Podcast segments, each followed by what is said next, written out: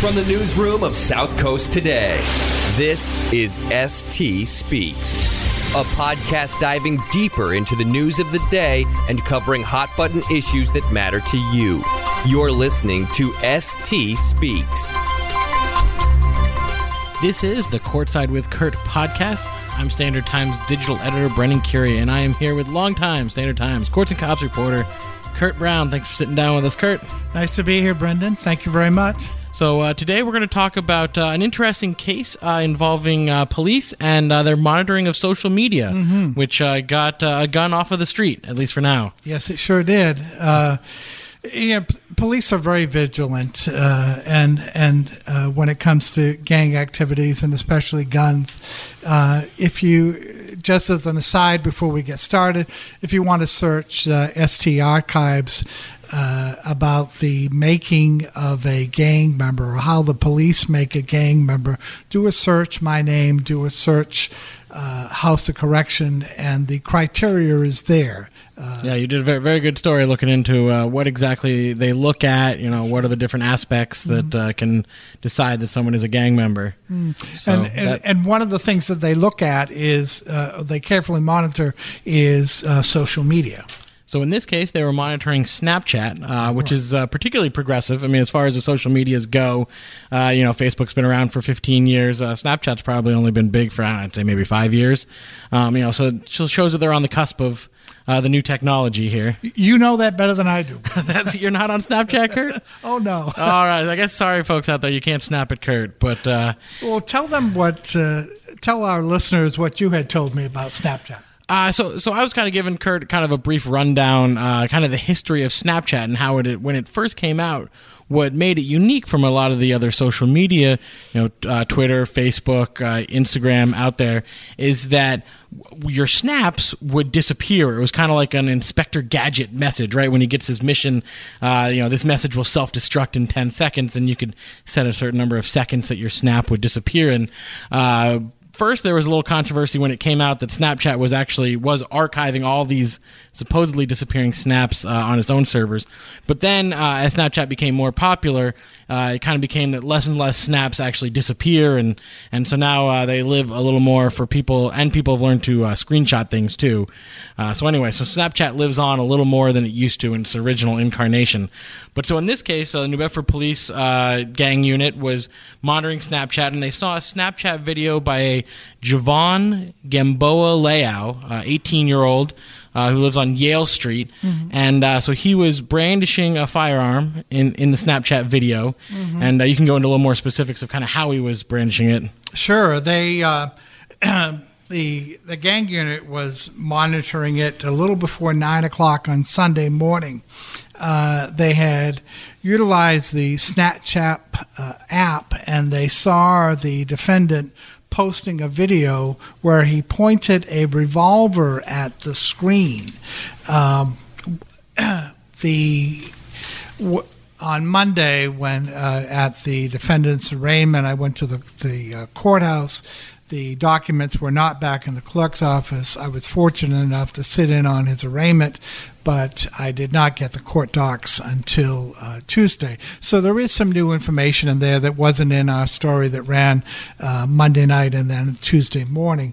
One of the interesting things is that. Um, according to the court docs, that Mr. Uh, uh, Leao pointed a gun at the phone so close that the a- uh, ammo was visible in the video.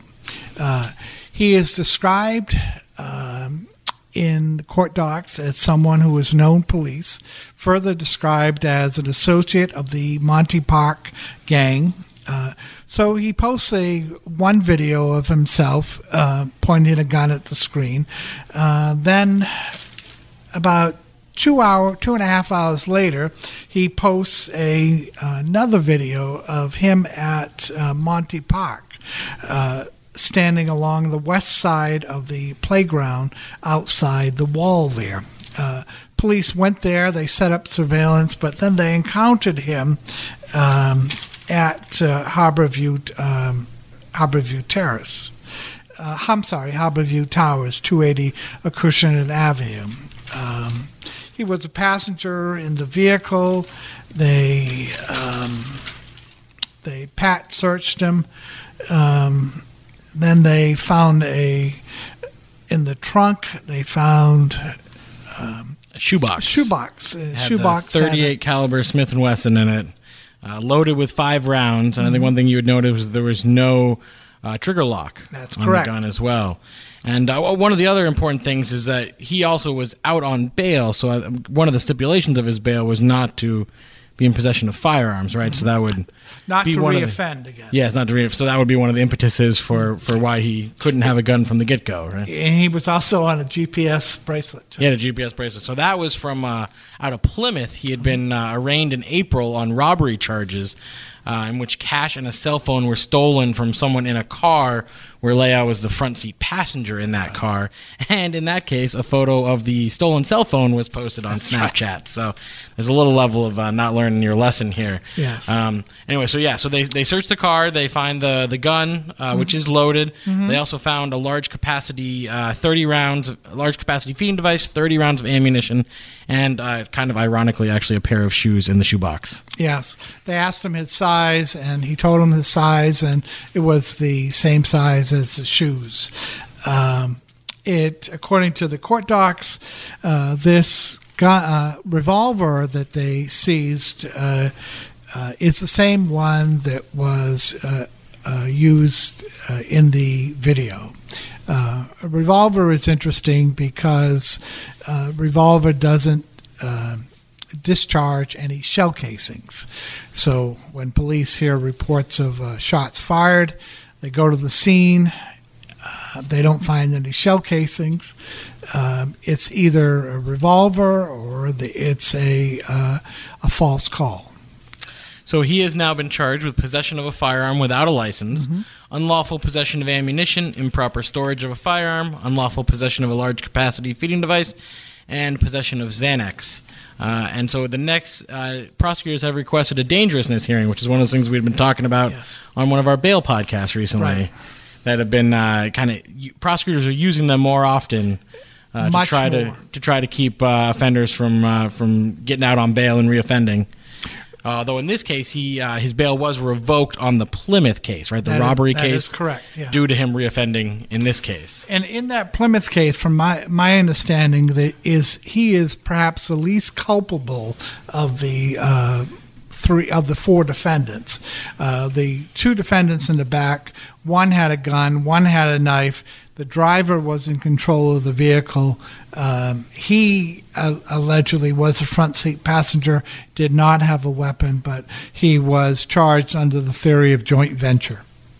So so yeah, so the to kind of recap a little bit, you may think like, oh, this is just a case of, uh, of a kid who had a gun he wasn't supposed to, but we really wanted to highlight this to show what the New Bedford Police Gang Unit is doing and all the avenues that they are keeping their eye on, kind of keeping their thumb on the pulse of things in order to really have an idea of what's going on. That on a Sunday morning at 9 a.m., they're there on Snapchat, and I'm sure they're on plenty of other social medias and other outlets and, and all that, kind of keeping an eye on what's going on and trying to keep people safe in the city.